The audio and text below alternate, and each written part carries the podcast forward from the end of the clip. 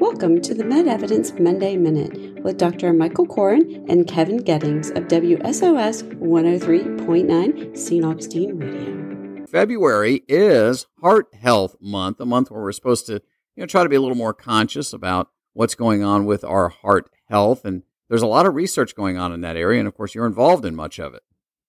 Absolutely. Absolutely. So it's funny, Kevin. Um, I'm going through a little project in my house to organize old papers and journals and things. And I happened to look at these old uh, medical newspapers from 30 years ago when I first moved down to Florida. Mm-hmm. And uh, it was interesting because people were talking about this problem of lipoprotein little a 30 years ago. And the breakthrough solution for it at that point was something called apheresis, mm. which is basically putting people on a machine and filtering their blood similar to what you would experience during dialysis, kidney dialysis. Hmm. And this was considered the breakthrough. But you know, of course, that's a pretty extensive process. it's a process that has to occur virtually uh, several times per month for it to work, and it's it's very expensive.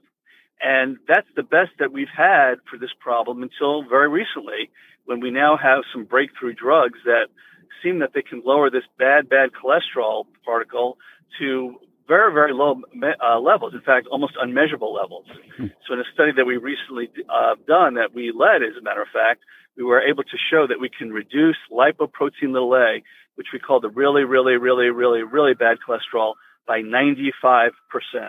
Wow. Wow. That is huge. And of course, we know that high levels of cholesterol sustained over time cause heart disease and heart issues. But why is that? What's actually going on inside of our hearts, inside of our bodies when that's going on? Yeah, it's a great question. I'm, I'm glad you asked me that question. So, just to uh, remind people, cholesterol is a fat, and cholesterol is needed throughout our body. Every cell needs cholesterol to perform its functions. So, the cholesterol in our bloodstream is actually the extra stuff that our cells are that, that our cells have made that are then put into the bloodstream in order to get rid of it through the liver. Hmm.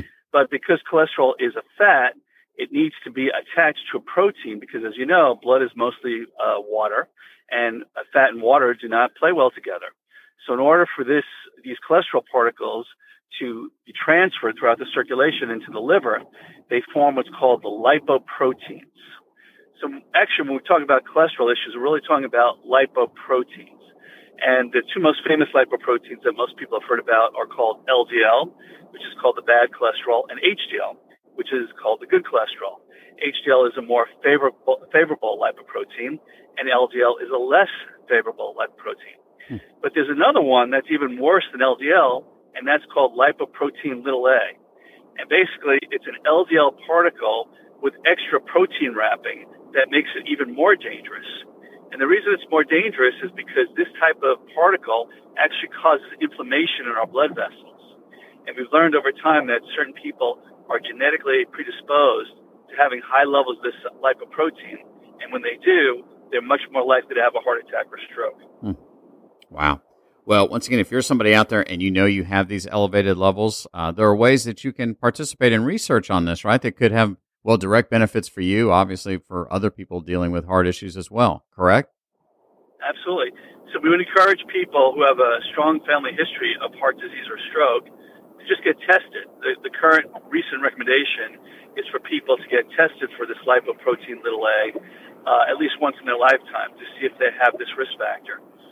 and we can do that for you free of charge at our research center as part of our screening process.